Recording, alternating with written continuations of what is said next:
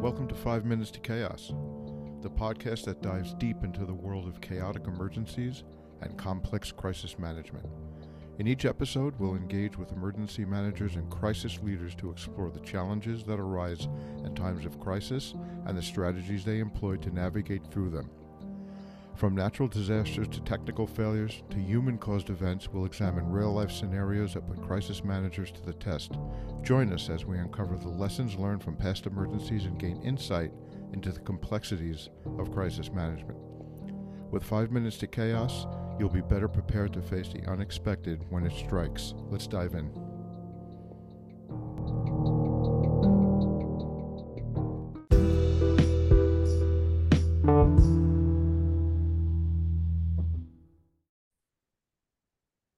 Hello, everybody. Steve Kerr here, your host of Five Minutes to Chaos. Five Minutes to Chaos is an unrehearsed, unscripted podcast with the goal of promoting crisis management through the raw experiences and observations of emergency managers, crisis leaders, and incident commanders that have led their teams through complex and challenging situations. We have with us today a special guest, Nora O'Brien. Nora is both uh, a friend and colleague. Uh, she is a, uh, a peer in the uh, emergency management consulting space. She runs a successful uh, emergency management consultancy out of the Sacramento area, California. I'll ask her to, to tell you about her background and her business. Welcome to the show, Nora. Thank you so much for having me. You know, it's always love it's lovely to talk to a colleague that understands emergency management. And that's something I've always appreciated about our conversations because they're rich with you know, if you know, you know kinds of conversations. So that's been great. So I'm the founder and CEO of Connect Consulting Services. We are emergency management, business continuity, disaster resilience company. We've been in business. It's crazy to say this 15 years this year uh, in business, which is also a survival um, in itself, given the pandemic and so many of other kinds of disasters. But we what our what we do is help organizations plan for respond to and recover from disaster. And as and best we can do that through planning training drills exercises compliance you know um, response support uh, to our clients. And our whether it's communities or individual organizations or utilities that we're working with our goal is just to give them put have this their employees know what to do in time of disaster and how we can best support their resiliency efforts to bounce back, not just to survive disaster, but thrive after disaster. Uh, so we're in the same space. We haven't, uh, uh, I don't think we've competed against each other. We've pursued some work together, mm-hmm. and uh, I, I, think that's important for the for the audience to know. The other the the other reason I I talk about the business component of this is because uh, both of us have public sector backgrounds, and it is important to know that uh, and to recognize it. And and I and I I can't imagine senior people in the business don't understand this that emergency management exists in the private sector, not only in organizations that are protecting their own assets and personnel workforce, but also the, on the consulting side. And the consulting sector is as important as anything else, especially going back uh, to uh, you know my my experience working with consultants goes back to the domestic preparedness program, the 120 cities Nunn-Lugar program, which was a successful federal program. And some of that success was based on the talent that uh, the Department of Defense, then the Department of Justice, then the Department of Homeland Security, I'm talking about different time periods of the during the legislation right. brought to the table. You know, people like uh, uh, yeah, Kyle Olson. You know, we both know Kyle. I don't mind giving Kyle a shout out. He's a good friend. I saw him in New York recently at a memorial, and it's you know, Kyle was one of our consultants back back in the '90s, and Kyle is still in the business. Uh, as are we, and and what we bring to the table in the emergency management services sector really is the talent and uh, and I certainly appreciate the work the work that you do. You know, you mentioned utilities. I have a utility background, and we both have utility people uh, in our wheelhouse, and and mm. and that's and that's a good place uh, you know, to start. For sure. And where we started, where I actually started in emergency management, I knew absolutely nothing when I got started 21, 22 years ago. Um, it was right after 9 11 um, Congress had appropriated the first planning dollars to healthcare organizations to plan for disasters. I was working for a California Primary Care Association, a state organization of community health centers that serve underserved communities. And my boss said, Can you go to this meeting? And I knew nothing. My background is actually public policy and um, public policy and a lot of uh, and on every kind of social issue under the sun, whether it's an environmental, you know, environmental uh, concerns or, you know, work, work uh, welfare, child welfare issues. Also worked on reproductive rights. And when I went to this meeting, like I said, I, I often joke, I knew how to spell emergency management. I knew nothing. I walked into this meeting and I kind of fell in love with this field because for several reasons. One, it's about community. What a lot of people forget about emergency management is not just being there when the disaster strikes. It's all of the work and the machinations that take to build those relationships into disaster prior to that disaster happening. And that's where the resiliency comes. You know, uh, I think that's where a lot of senior leaders don't invest in creating um, having emergency managers and really paying attention to the importance of emergency managers you know the activation piece of of the work as an emergency manager is a small amount of work when dis disaster strikes. It's all of the work of identifying risks uh, well in advance identifying relationships identifying partners who's going to be there when disaster will happen and and training the staff on what those procedures are writing plans figuring out in advance and then when disaster does strike you know, activating and being as efficient, as effective as possible and getting to recovery as quickly as possible and taking all those lessons learned, you know, around that emergency management cycle.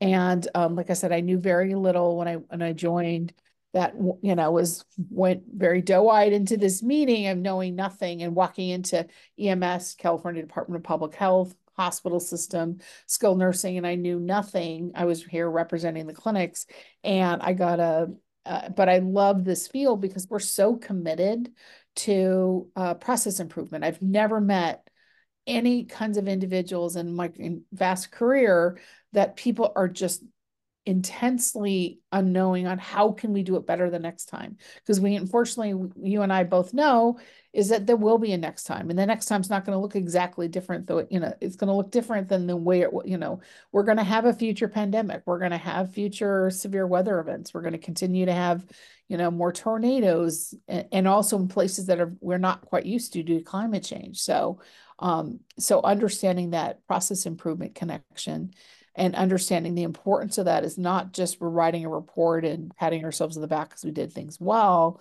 but more importantly, how can we do it better the next time? What are the systems and process that we need in order to make it better for next time? You know, I appreciate you talk about emergency management being about the community because where I come from, and this is a lesson taught to me very early in my emergency management career. Emergency management is about people, and that's the community. And it is a emergency management, and this is the language I use, is a people first business. I really like the way you use the word community, though, because the community, and I'm not talking about like the whole community. Certainly, it, it, right. we think of it that way, but I'm talking about in the grassroots. I'm talking about at the residential level at the small business level. So mm-hmm. I mm-hmm. appreciate you. Um, yeah, I mean, and I think because I, yeah, because I had so many years as a community organizing. I was a union organizer. I took 10,000 people on strike in LA County. Um, I um, did a lot of actions. I did um, a lot of advocacy around people. And there's a lot of similarities between emergency management and, and community organizing the the the tenants are pretty much the same. You know, you're talking about inclusiveness. Everyone's got to be at the table because if you don't have a plan for people that are homebound or people that are seniors or children or whatever, they have additional, you know, the whole point of access and functional needs kind of kind of came out of that. If you don't plan for those individuals, you're going to have bad outcomes that which we don't want to have. Um, whether it's bad health outcomes, but or you know, more people are going to die, et cetera. Um, and so there, there's inclusiveness. There's also the P, you know, also you, you're at, there's a saying in, in uh, community organizing that we say all the time, you're either at the table or on the menu. And same thing with, with emergent communities that come together and really think about who's missing, who's not here. It should not be your, I really, I, I want to give some homework to our listeners and say, if you have a, LEPC or you know uh, a local planning committee or a local healthcare coalition or whatever kind of planning table you're sitting at, if you have what I call the usual suspects, you're doing it wrong. You need to include communities of color. You need to include community-based organizations. You need to have folks that are that because they're gonna they're you're gonna extend extend your commitment to um, resiliency, you're gonna that's where your resiliency is going to come because you've already considered folks that normally are not at the table. So, so are, are we not doing that well? Let me tell you why I asked that question. And I asked this question uh, from the perspective of getting it right and doing it better. My background is in New York City, uh, mm-hmm. as you know. Mm-hmm. I was one of the founding members of New York City Emergency Management. New York City by its very nature, is a broadly diverse community. Uh, at the time I was there in the late 90s, there were close to 200 uh, ethnic groups represented by something to the tune of 172 or 180 languages. And we had an office, part of the mayor's office, mayor's office of international affairs, that helped us manage languages during activations and stuff like that. My point is, where I come from, the inclusiveness seemed natural to me because it was just the communities we dealt with and we had the right people and the right ability to do that. But broadly as a profession in an emergency management we have um, a a culture of uh, DEI um, professionals within emergency management that are are pushing hard to make sure that we include the right ethnic groups, the right genders, uh, use the right uh, uh, use the right language, you, whether it's a foreign language or English language, in how people represent themselves and stuff like that. Are we not doing it well, or um, I want to ask the question carefully: How could are we not doing it well? Should we be doing it better?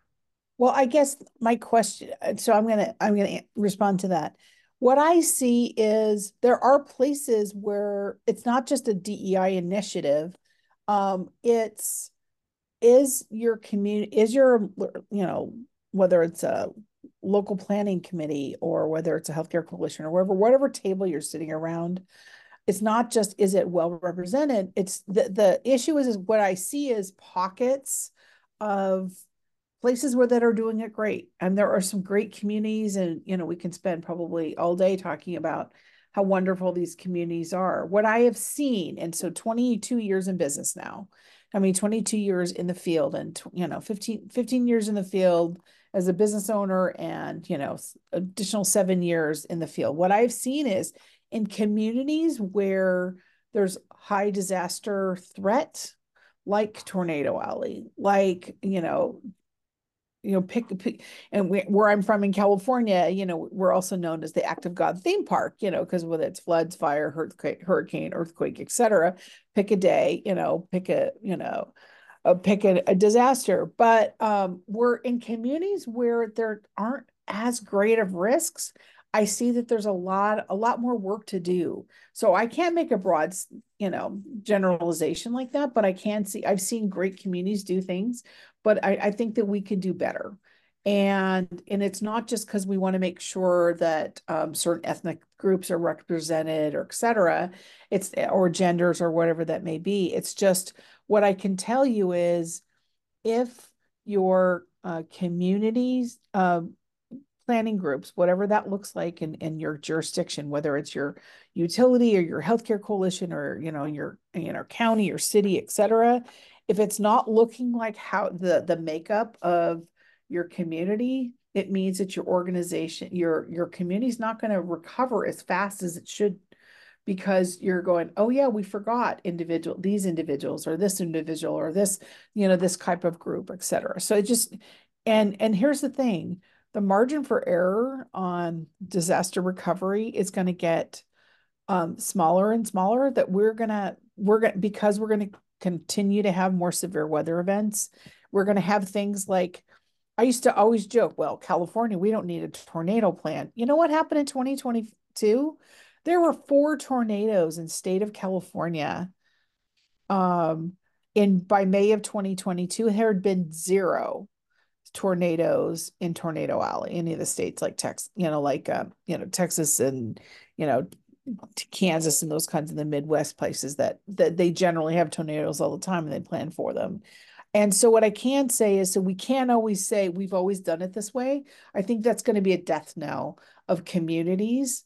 We've always done it this way because that's if you're not going to grow and you're not going and you're not going to survive because we don't want you just to survive. We want you to communities and organizations and agencies and you, you know utilities. We want them to thrive after disaster. But if you say we've always done it this way, that's not going to happen. So it's do better is my and and and and even those communities are doing great what else can you do what what other things can how can you better put your heads together and it's not, right. not just throwing grant money at it uh, but it's but it's growing at you know broadening the perspective of, of the of the audience will allow communities to better you know better recover faster because that's what's important yeah i i think um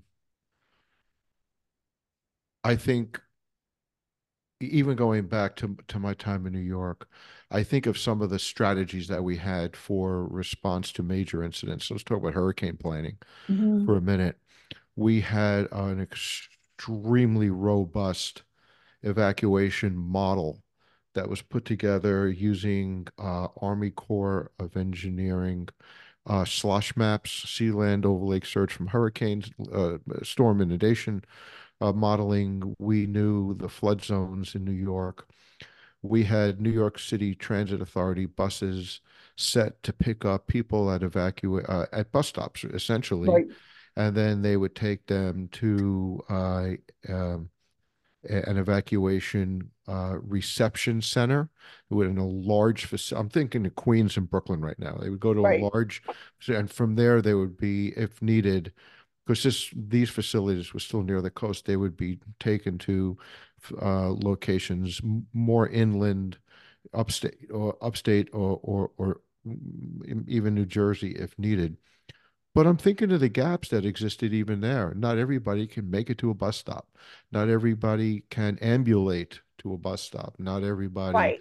has like a car. A homebound person that yeah. that needs an aid that's ventilator dependent, you know, that's a good example of like, you know, uh, and, and and I'm not here to just to shake finger at communities and say do better. No, I don't hear it that way. I, I don't no. hear it that way. I, I just, think we recognize Nora you and I as emergency management leaders, as as part of this leadership community, that there are underserved communities that we all serve, whether we're serving them as part of uh, a, a, consulting. I, I, got a call just uh, just before the podcast from uh, uh, a, a, an organization that uh, cares for people with access and functional needs, and they wanted uh, you know, they wanted some help with uh, continuity planning. So so when we do that, uh, you know, if we if we're engaged, I gotta be sure that we get it right, and I appreciate that you're really focusing on that.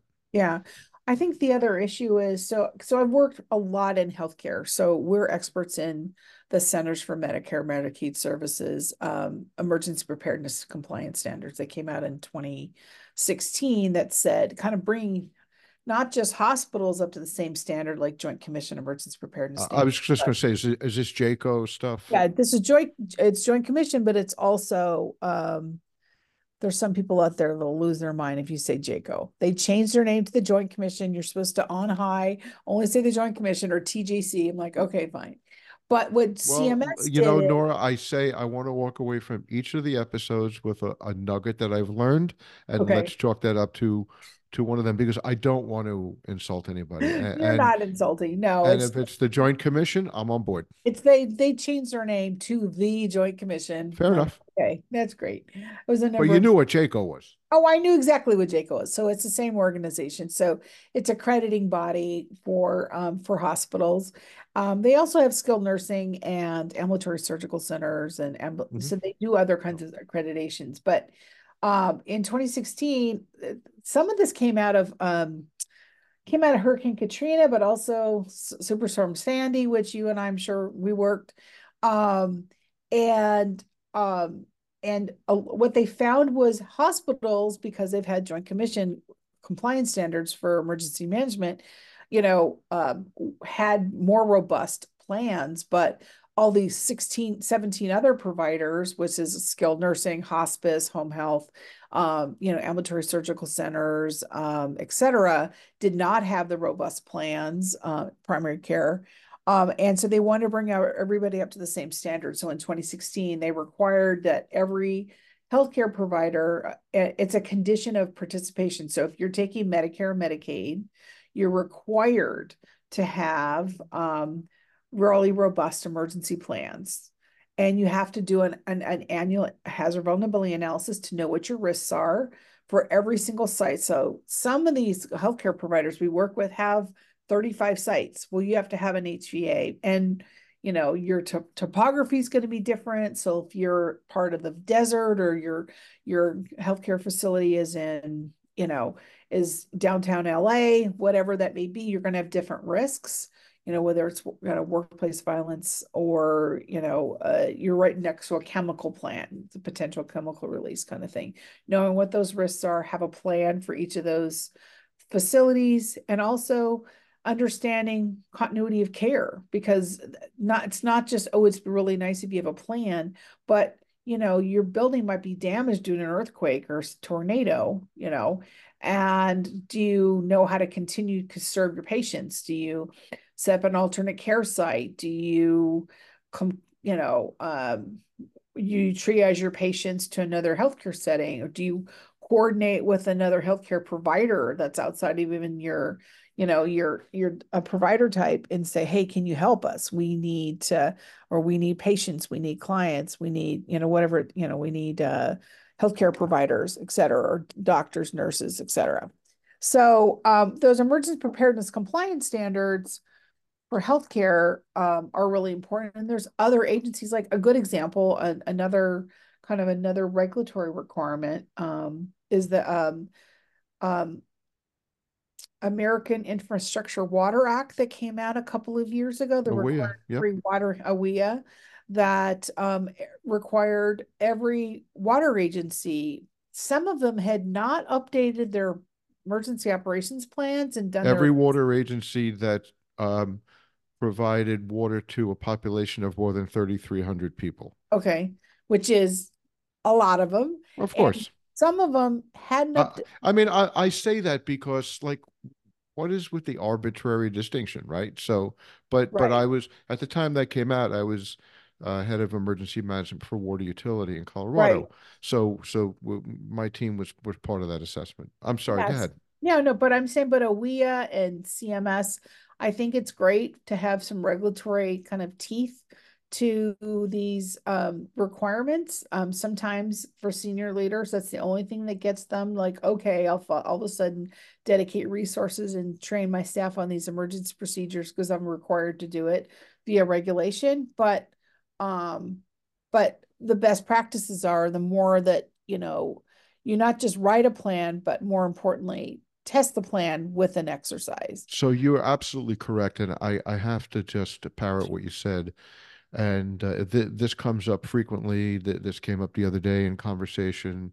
There's a South Florida uh, Association of Continuity Professionals (ACP) group uh, that's forming, and we speak frequently about this. And it it is my opinion that businesses and organizations are not regulated, meaning compelled to have crisis management, business continuity programs, essentially will not have them. So, which organizations are better prepared to respond to uh, foreseen and unanticipated events? Those that have uh, been compelled to do so. So we're talking about uh, Joint Commission regulations for healthcare institutions. You already mentioned uh, water utilities, so that's mm-hmm. the uh, the uh, the AWIA, uh, American Water Infrastructure Act. So let's talk about electric utilities for a minute. You have NERC and FERC. Mm-hmm. You have federal energy regulatory commissions that are enforced by uh, NERC, the North American Electric Reliability Corporation, all representing the Department of Energy. They promote um, something to the tune of 14 or 15 critical infrastructure protection standards that were utilities, electric utilities are required. Because they have these programs, electric utilities are fairly robust in the United States, regardless of what you read about uh, you know, the grid being vulnerable. The grid's vulnerable in any number of ways from a security perspective to an overburdened perspective because of the amount of use uh, you know you see on the grid. And exposure to environmental conditions such as wildfire. But at the same time, the electric utilities are still pretty pretty robust. But organizations, let's take them something in the manufacturing sector. If they're not manufacturing a public safety oriented widget, they're probably not going to have a very robust program. And, or something buried so deep in risk management right. or, or security that it, it just doesn't have much value. Right and and we you know we work with state and local government. We work with utilities we work with healthcare. You know we've been lucky to work also with community-based organizations. What we have seen is oftentimes people have a plan. You'd be surprised in the number of people that don't have a plan but some people have a plan. No i wouldn't be surprised but but i know i know. Right i know what you're but, saying but i mean it's it's it's a it's a critical point Right, but they have a plan. That's the other thing too. This is we're going to talk about exercises for a minute. That a lot of people have a plan. They go, "That's going to protect me," because I wrote it down nine years ago and I haven't looked at it since. Think about how your organization or agency or business has changed since then. You probably have more or less or you you move to remote or whatever those things are and that's something that we're not just looking for your business to say hey we really want to review your plan because if it's it's you know kind of like how your dishes and your laundry is never done your plans are never done you want them to be as like dynamic as you are as you are as your organization is and to and the whole point is to guide your staff so they know what to do. I mean um uh, so what a lot of people do is they might have a plan but it's not exercised. And if, even if you just do a tabletop exercise you know a discussion based exercise of hey, we've got this situation. And then you write, and then you more importantly write an after action and say, what we did this well, or hey, we forgot some stuff. This is now we need to update that improvement plan that you created and update your plan based on those findings. What my pet peeve about exercises in, we can go on for forever if you want me to talk about it, but um people that do like evacuation drills in like two and a half seconds and they just you know we get out of the building. Well no you, your your your exercise your you know your drill of evacuation has to be based on what your evacuation plan says. And oh by the way where your point assembly point is you could there's things that you could do that are low tech you don't need a lot of gadgets. You could have two let's say you have two exits out of your building and one assembly point out of one you know if you're going out of one area and an additional assembly point that you would all assemble out after after you evacuate the building so let's say you have two people in red shirts go, we're fire, you can't go out this way. And you go out the other one and go, oh, our assembly point that is gets us out of that uh, out of the building and so we can hold 12 people and we have 50 people to get out of the building. Those kinds of things are the, the kind of, you know, the low tech and also maybe even the high tech things that we can do that that, you know, our goal is again not to just, you know, work with a consultant forever, you know, forever and a day. Our goal is to help your staff understand that you know you build an evacuation drill and you design that based on what the plan says and then you write an after action report and then you execute that improvement plan based on hey we yeah. forgot stuff those kinds of things so we're th- we're starting to see a bit of a flip in the way um, the cycle of risk assessment, planning, exercising works, and a number of consulting companies uh, are are taking this posture, and I like it, and I'm starting to talk with potential clients this way. Instead of culminating with an exercise, let's say a tabletop, starting with an exercise, because if we're going to go in and do a, a risk assessment, people are going to be asleep by 10 minutes and Yeah. uh, Yeah. and you know nobody really wants to talk about that so what we're starting to do is conceptualize uh, and and you know there are a couple other you know notable consulting companies doing this is re recommending to clients that we start with a tabletop exercise and what you do is if you're savvy enough you pepper the conversation uh, about this scenario with, well, you know, what other risks are out there? What have you experienced in the last couple of years? You know, and before you know it, you're having a whole conversation about, hey, remember that blackout two years ago where we, you know, we we weren't able to produce widgets, and uh, hey, remember that tornado and everybody had to go sit in the shelter. So so that that's uh, that that's one philosophy, and, and then you have engaged engagement. You have a, a team of people at, at, an organization that are engaged, do the planning, get them to the table. And uh, oh, plan development too. I'm starting to look at a workbook model. I don't believe EOPs or SEMPs, whatever you want to call them, crisis management plans, are Right. worth their weight Mhm. because during an incident, nobody has time to No look look through a at it. 50 pound plan. Yeah. But if you have a five page uh, playbook, you can look at that. And Yeah, I think you'll that. get more out of that. Yeah, we do that as well. I mean, what I often joke is if you've got a seven inch binder and it's beautifully color coded and oh, God bless you, it might serve as a uh, doorstop to get your ass out of the building if you have to evacuate. It will not help you in a disaster. It Exactly. not, Exactly. you know. I mean, we actually, there's one hospital that reached out to us and wanted to update their pandemic plan. This is right when COVID hit. Right. Their plan was 1,200 pages. No, it's no, there's no value in that Well, because nobody's and going they to never read even that. cracked it during COVID because what was the point? And they're Rhode Island hospital that served, you know, they're, you know, right next to Boston and, you know, served quite a lot of patients Yeah. and they never even cracked it. So that's the other thing too. I mean, I, I I'm with you, you know, I'm very much with you on that. You know, the playbook ideas is the way to go because the other thing too is we can only, you know, we can only absorb so much information. Um, you know, one thing that we love to do when we do business continuity planning, I mean, people don't understand often, and this is something we try to convey, is that the planning process is more rich in conversation than actually what ends up in the plan. So the conversation when you're doing a business impact analysis to say, what are your essential functions for your department? And what are the recovery, recovery, recovery time objectives, the RTOs, when that has to come back up after disaster? And then what are the dependencies? Is it space, staff, stuff, you know, supply chain, whatever that may be? And then what is the impact score if that thing does not come back up? Is it, is there regulatory issues? Is it a life safety issue? Is it a, you know, re revenue impact? And those kinds of conversations that you have that that you're able to lead because oftentimes to, people try to do it internally and it's sometimes better uh, kind of like we're switzerland where we don't know that two departments have not have hated each other intensely since 1987 we don't give a shit. We we could care less you know?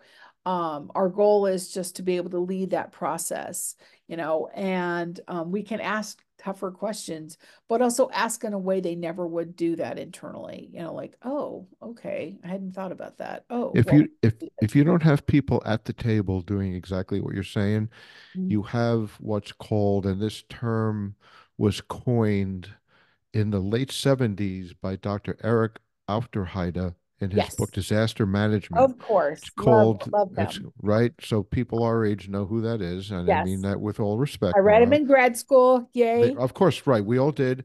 And he coined a term, the paper plan syndrome, which is literally a binder on a shelf that has no value. It is the mm-hmm. planning process that is is the is, is the most important. I want to uh, segue into crisis management, and you have some wildfires to talk about. And to Yeah. do that, I think a great uh, transition is mentioning episode 10 of this podcast is uh, an interview I did with a, a hospital, a healthcare emergency manager in the Boulder area, Colorado, and uh, he talks about um, catastrophic wildfire and the impact on Mhm. his hospital and evacuations. Chris Malliard, and I'd call Chris out. He's uh, you know excellent, uh, Yeah. seasoned healthcare emergency manager. Do you know Chris? Yeah, I, know of him. We our our claws cross have passed for sure. Our path has crossed.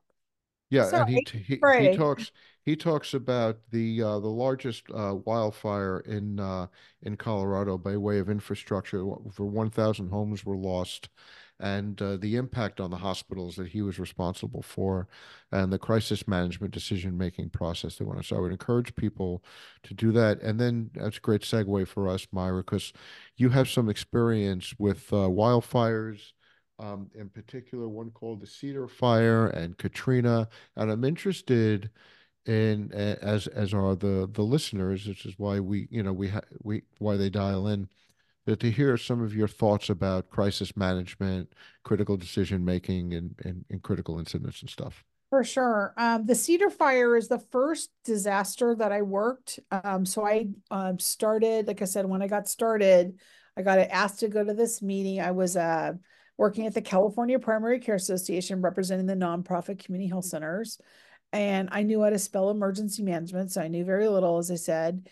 Um, and the first disaster was that Cedar Fire happened in San Diego um in the rural parts. I mean people don't realize how rural san diego county um, most people think just you know the sun and the you know and uh i'm going off to quick way to get to tijuana but so much part of san diego east san diego is very very rural. And um and the cedar fire took out quite a bit of not just homes but infrastructure and that was a big lesson learned for me in that because we were working with community health centers representing them.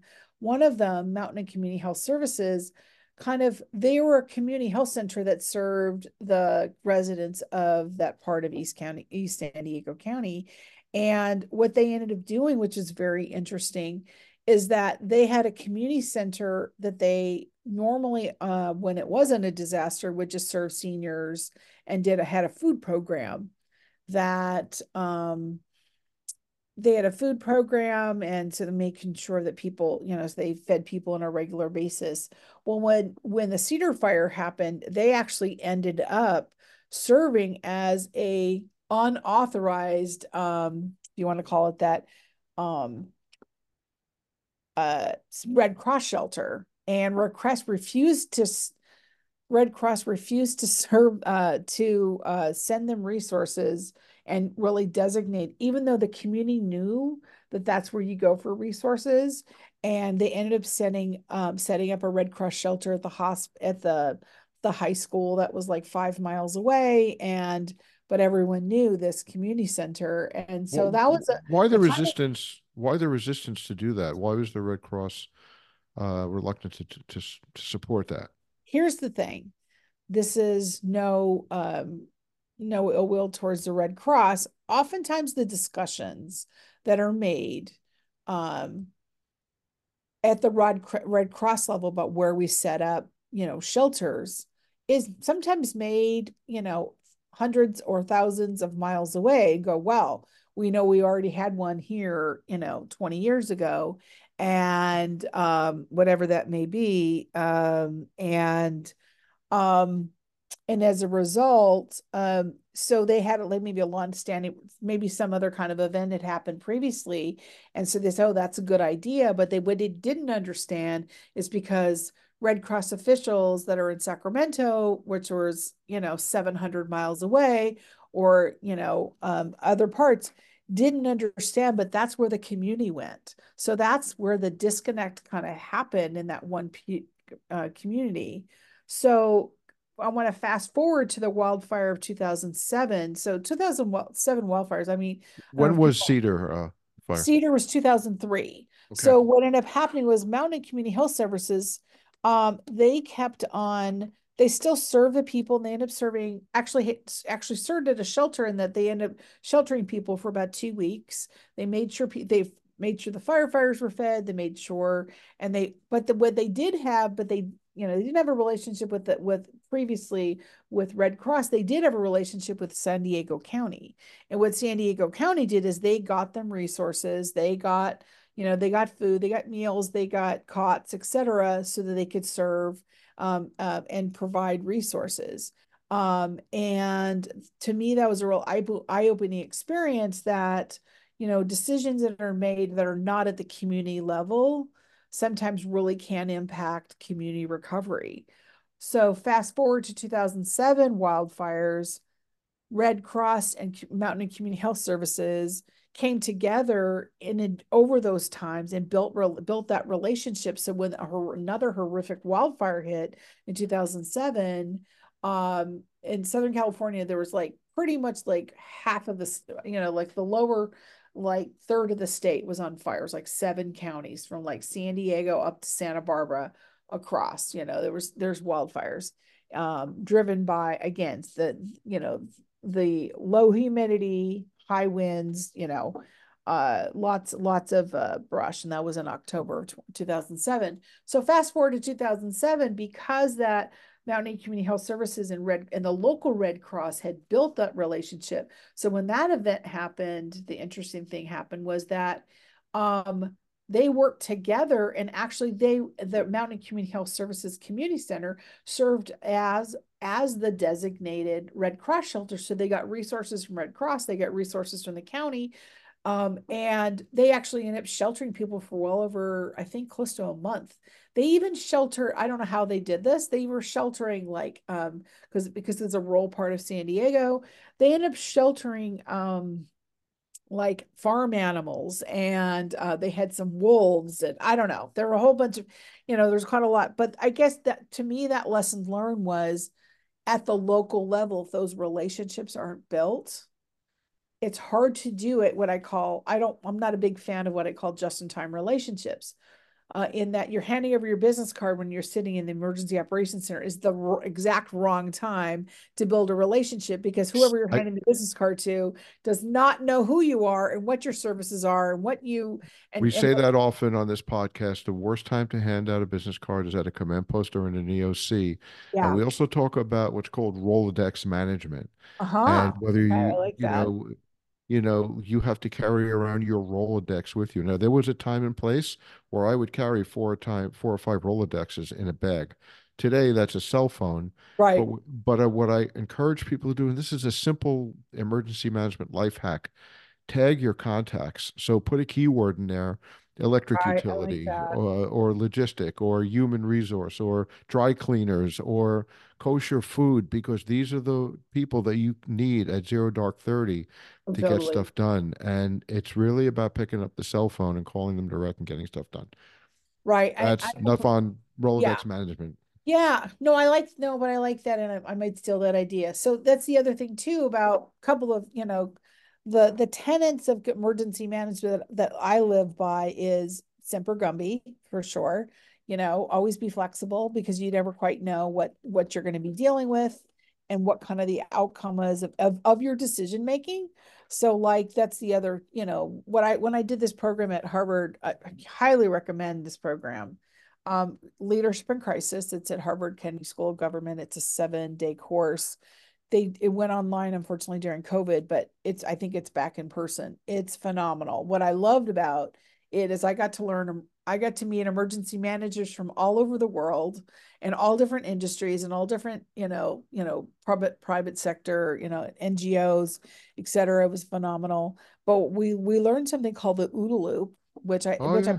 i you know yeah, and the we spoke about that recently in one of the episodes. Yeah. Yeah. And you know the OODA loop process, my understanding is it came from um, it came from the Air Force. Air Force pilots are often having, you know, they do night maneuvers and they're up and down and all around, and sometimes have to make those split decisions. So you want to, um, you want to, you know, the the first O is to um, observe, observe, orient. You know, or orient and then decide and you decide act. and as act, right? right you know and that so and what's important to know about why it's a loop is that sometimes the decision you make in emergency management it might be the opposite decision 10 minutes later as new information becomes allowed you know and i think that's an important tool and and and something that we teach our clients often is that you know when you're making a decision and managing your disaster and you're remember too your disaster could be a global pandemic it could be a water main break that only affects your building and your company right and that's a huge you know but that's still a disaster to you right but understanding that new information becomes available, you might have to make a different decision, a different road. And that what I learned about that OODA loop process being important is that you're, you're that pivot is where you are able to in that pivot moment of what you have how you have to pivot whether it's a new decision or a new road or new action understanding and why that planning team you know your planning you know planning section chief and that planning part of incident command is so important and having them understand hey if we make this decision to do x what is the resource needs? What are the what are the potentials for you know this this kind of action that we take? So i think um i my frustration continues to be in organizations that don't learn from the lessons you know, that they, you know, oftentimes, you know, they, they do an exercise and they never updated their, um, they never either wrote an after action or never updated their plan based on the last exercise, exercise and they have the exact same experience. Like, so, uh, we have, uh, I was part of a project in Colorado. Uh, I, I know you know, most of the audience knows I was an emergency management, uh, uh, leader at a utility, an electric water utility in Colorado for eight years. I was fortunate enough to work with the uh, emergency managers throughout the state, and uh, Lori Hodges um, is an emergency management director in the north part of the state. She, and she'll be on the podcast soon talking about this. Uh, and you'll see where I'm going with this. She led a, a project that um, resulted in uh, the publication of a paper. Now, I was not one of the named authors of the paper, but I was part of the advisory group. And it was emergency management as a uh, complex adaptive system. And while we did not use, I don't recall us using OODA loop, there was a, a loop model, a loop style model in there that led to adaptable decision making. What you're talking about is just that, because you have got to be nimble enough to be able to, and you use the word pivot, and I love that. Uh, uh, you make a critical decision, and five minutes later, new intel comes in, something's changed. You have to pivot and change it. You may have to retract the entire execution that you did and and come up with something new and you're doing this on the fly i mean you did say that this was developed by the air force the OODA loop can be something that's done in a contemplative manner with mm-hmm. the team sitting around the table and doing a proper assessment almost like a swot analysis right. or it could be a split second decision based on a quick OODA OODA loop analysis in your mind uh, right. to make that decision. Incident commanders need to have this skill. Operations right. chiefs need to have the skill. EOC directors, crisis managers. Right. They certainly do. And I think that um and the the scary part of making that decision is sometimes you don't know what the exact outcome will be but sometimes you know if it's life and limb you're going to make a decision you know you know you're going to make that decision probably it might even be more a split second than you you want to but um, the other thing that that I really saw, um, the other disaster, big, big uh, disaster that wildfire that was that I also worked. Whew, it's hard to talk about. It's been five years now. It's coming on six years, but the, the the Paradise Camp Fire. So I have a friend of mine. She now works for California Office of Emergency Services at the time she called me her disaster buddy and she was one of those um because we live we're about um i live about an hour and a half from the town of paradise um where they had the Camp Fire in november of 2018 that um 80 87 people lost their um lost their lives and well over 18,000 structures burned in less than 48 hours. Um, and I think it was over close to a million miles of actual wildfire um, acreage burned. And the I have my girlfriend um Callaway yes buddy she goes uh uh you are going with me and we are going to go work this disaster. And so she's like I'll be at your house at 6 a.m so we were there two days after the after after the post post Camp Fire which was complete pandemonium at that point. And um so we worked in the emergency volunteer center coordinating all of the volunteers the 7000 volunteers that were crushed into this little um this little home health agency. And um the decisions that were made were um that had to be made about where where to you know we were i was not right in the county i wasn't in the emergency operations center i was in so sonoma county no this was in uh butte county butte. um butte county california just near oroville where they have oral Oroville Dam. That's oh, the dam. Yeah, yeah that was another another crisis a few years ago. Oh, that was a fun one. That was a fun yuck. I remember that oh. one. I was with the uh, utility at the time, and we had 26 dams in our inventory, so we kept a close watch on that one. I'm sure. And you had damn damn plans, I'm sure, right? So. Oh yes, we did. Yeah those damn dams. So uh, that was another fun yuck yuck. That was 2017. But um, the decisions that we had to make were really fascinating. I mean, a good example, and um, I, I wanted to say that the county again, not to to rake um, San, uh, Butte County, a ba- a really bad planning thing. And here's a little tip: was so in order to be a volunteer, um, if for this event, you had to be certified as a disaster service worker. And most communities, you put up your hand and go, okay, well, blah, blah, blah. And you get to become a state, you know, disaster service worker. And you can go on and be, you know, have this person, whether they're going to work at a food bank or work at a health, you know, healthcare setting or whatever that may be. And they can and have some protections as a disaster service worker. Butte County, a, a, a huge pain point in the emergency operations center that I was working at uh, for volunteers was that you had to be sworn in and notarized to be a volunteer to be a volunteer. So what we ended up having to do was we had we found basically every notary we can find within 300 miles go can you come in and notarize these people? Because that's the only way you could you know that way the only way we can we can coordinate these people and um because there was this crush of volunteers. There were so many people that wanted to help because there was so much devastation. You know, the aftermath of that fire was that there were 965 kids that were in um, Paradise High School. And no, there were 990 students, 965 of them lost their homes. Um, the principal for that high school had to had to move and had to leave his job because there were no homes. We had a 200 bed hospital that had to close for four years because not that there were the, the hospital was not burned. Uh, there was minor minor damage, but there was no place for their personnel to live that was less than 100 miles away. So those those are definitely some like aftermath of that particular event. And so, um, you know, so there was questions that in conversations and decisions that were made initially that really did impact the, you know, overall health of that community recovering from that wildfire.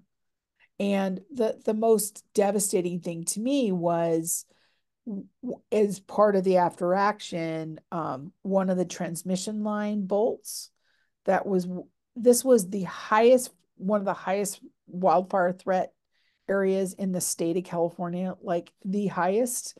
And um, the transmission line was not buried. It was, uh, you know, it was due to the transmission line, um, you know, that's that start spark the spark the wildfire. One of the bolts was 101 years old. And to me, um, I'm blaming, I'm not the only one that's blaming oh, PG&E, but that actually they were fined um, criminally. They were, um, you know, for those 87 law lives, there are so many things they could have done. How is it that no other time before the 101 years before this bolt had been in place and that was been part of that one that key transmission line, you know, and um it was a frustrating situation. Oh, one other thing I want to say about the notaries. So every once in a while I talk to Butte County people emergency managers go, hey, by the way, um, did you guys ever fix that notary issue? They're like, nope, we never fixed that. so if they have another event, they're going to have to get everybody notarized if they want to be volunteers. It's like, yikes. So what does that need? Legislation to change no, that? It's or is that a local thing? It's a county, it's it's just a county policy change and they never did it and it made it, it what it meant was that there was this backlog of thousands of people that wanted to support the community that couldn't because they had we wanted to give them the protection as a disaster service worker and couldn't do that because we couldn't process people fast enough so um and it would made it harder for the for for the community to recover faster because people wanted to help but they wanted some protections that was a very dynamic hour that was great. You speak fast like a New Yorker, and I certainly appreciate that. I can keep up with you. And uh, I think was that, was, good? Did I give you some good was, uh. Uh, it was great discussion. Let me go over some uh, some notes that I took because we do a little bit of a of a recap. Sure. Um, you said uh, that you fell into emergency management. It's not the first time I've heard that in the last 24 hours because uh, episode 38 of this podcast dropped yesterday, which is a uh, power panel of three high rolling female emergency managers, and each one of them, in their own way, said that they fell into it.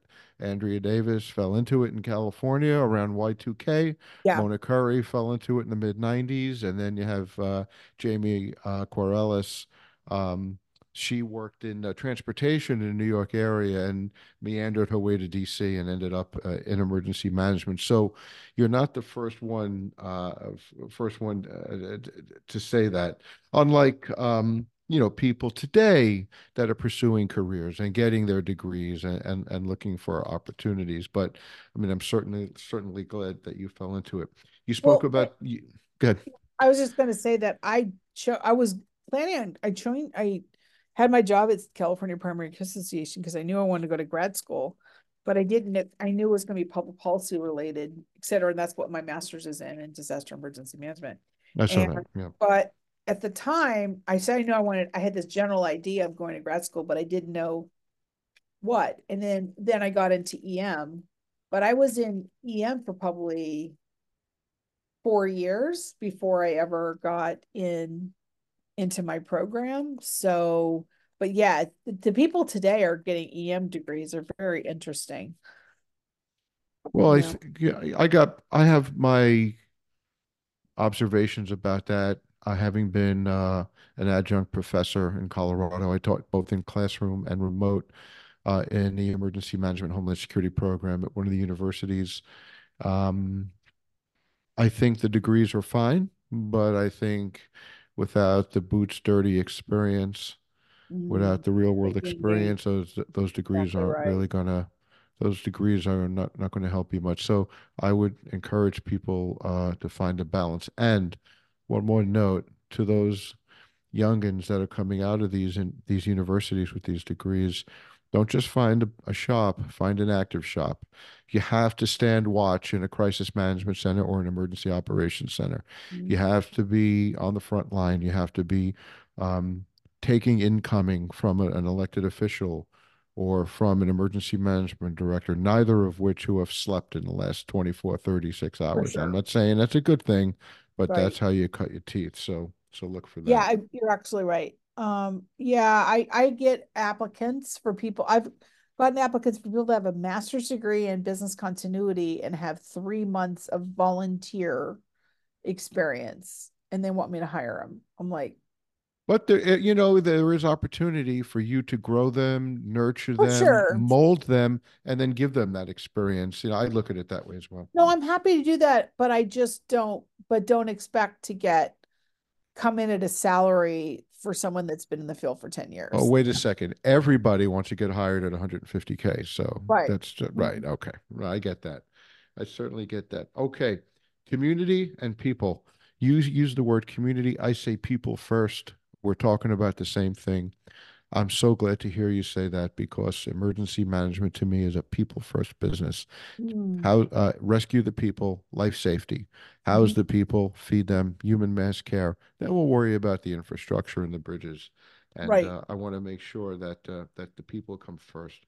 Your observations on inclusiveness, I believe, are spot on and fascinating. You said that um, in uh, high disaster threat areas, uh, organizations, emergency management organizations, are better equipped to manage uh, DEI issues. They have more inclusive staffs, more diverse staffs, and organizations where risk is low do not. And that may be uh, by virtue of the fact that they're just they're just not that busy and and I think there needs to be a balance and I would strongly encourage uh, those low risk EM operations and these are probably not well staffed not well funded to make sure that they look around their area of responsibility their AOR and ensure that when they do have the opportunity to hire people that they look at women and they look at uh, the ethnic groups that are uh, represented within the county, uh, Well, within and the county. also who's sitting at the local table? Is it the usual suspects or are there other people they can reach out to, you know? Uh, abso- absolutely. And also, it's not just ethnic diversity, it's also industrial diversity. If you live in an agricultural community, you need agricultural people at the table. If you live in an urban area, you need urban planners at, at the table, etc Right. I mean, I'm just using that uh, as an as an example. Um, let's see, a couple other points. Oh, the OODA loop. I loved it. Um, familiar with it. It came up. Uh, one of the corporate crisis managers spent some time on one of the episodes recently talking about that.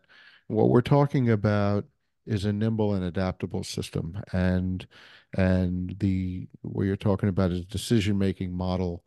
You mean some some of that can come natural to emergency managers that have served as incident commanders because you're in that crisis management role. But at the same token, do a little research, find the OODA loop.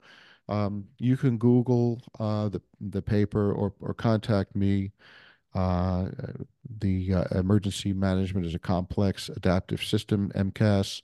Uh, can get that paper to you. Or you could probably find it uh, just by Googling it. There's some good information there. And there's, uh, I'm probably not going to say it right, but uh, it, it, it came back to me. The model that that paper looks at uh, from a decision making perspective is called the Canuvian model, and it's an Irish word, and I'm not going to do justice if I repeat it, so I won't. But I wanted to uh, to talk about that. And what what really struck me as important is I'm not picking on the Red Cross. Uh, this podcast is not a gotcha. This is not about that. We need to be flexible, nimble, and adaptable. So everybody has to um, uh, all organizations that are part of the emergency management continuum, whether you're an NGO or you're a government organization or an allied uh, private sector organization that's providing uh, an emergency management support, you have to be nimble and adaptable. You can't just say you're not showing up. We have to because Well, the I people, mean, the, I, pe- I the really ones do that suffer feel, most are the people. yeah. I think the, we've always done it this way is gonna be the death knell of communities, if well, well, we've always done it this way. Well, lot shit has happened. A lot has changed, you know? So, since And then, then you spoke about uh, the 100 year old bolt. I remember reading about that, and I, I want to say that. And uh, this is this is pretty raw, and some, sometimes we get raw and irreverent on the podcast. We have all these buzzwords out there about prevention and resilience, and uh, and uh, all that stuff is fine. But all it takes is a bolt. All it takes is is is the failure of something that should have been fixed it's really about boots on the ground. This is not philosophy. This is getting stuff done. And I'm, again, not here to do gotcha. I'm not picking on PG&E. They've already paid their dues respectively. But um, we have to be. Uh, I have I have every reason to believe that we are well into climate change. So I'm I'm not denying any of that. But what I'm saying is we're already into it. Let's be sure that we have the right systems in place to prevent, not just talk about it, to prevent an incident from happening. And where that doesn't happen, we have to be able to execute on the crisis management, response, and warning mission. That came up recently in an episode with Kelly McKinney. We have got to be able, as emergency managers, to execute i'm going to say it again on the response and warning mission and those those emergency managers that are not doing that are not doing their job that's my opinion i agree with you i definitely agree Nora, that was fantastic. Thank you so much for joining. That was a great episode. We'll have it published uh, uh probably by the end of the month. I want to thank Nora O'Brien for joining Five Minutes to Chaos and for sharing her crisis management story and career experience Five Minutes to Chaos drops weekly on Thursdays. Please follow us or like us on your favorite platform and set it to alert so you excuse me, so you know when an episode drops. I welcome your comments or your questions, which can be submitted in the comments area of the show or directed to me on LinkedIn. And a special shout out and thank you to those of you that have been sending me notes, uh, complimenting the uh, the podcast and talking about how well you all enjoyed season one, which was 2023.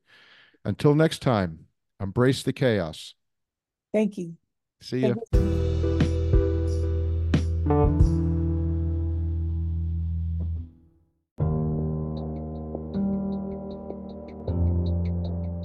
And that brings us to the end of this episode of Five Minutes to Chaos.